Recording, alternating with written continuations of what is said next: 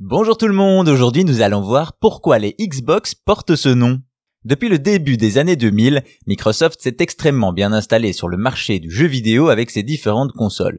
Xbox, Xbox 360, Xbox One, Xbox Series, bref, vous voyez l'idée, toutes s'appellent Xbox et on va se pencher sur le choix de ce nom.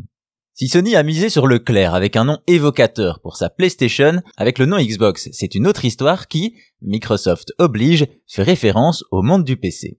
C'est donc en 2001 que Microsoft met les pieds dans le marché des consoles de jeux avec la toute première Xbox, un nom qui devient très vite une marque pour englober tous les services gaming de la firme de Redmond. Ainsi, quoi qu'il arrive, toutes les générations de consoles de Microsoft seront des Xbox, un suffixe plus ou moins simple à prononcer servira à différencier les modèles, un peu à la manière de Windows. À noter que si PlayStation fait la même chose, Nintendo, à l'inverse, change régulièrement les noms de ses consoles. Ainsi, le nom Xbox fait en fait référence à une technologie née sur PC dont vous avez certainement entendu parler, DirectX. Derrière ce nom qui apparaît dans nos jeux depuis 1995 se cache une plateforme de développement qui permet notamment de créer des jeux vidéo pour Windows. En effet, à l'origine, Simus Blackley, Ted Hayes, Otto Berks et Kevin Backus, considérés comme les pères de la Xbox, avait dans l'idée de créer non pas une console mais bien un PC déguisé embarquant un disque dur pour les données et des fonctionnalités multimédia.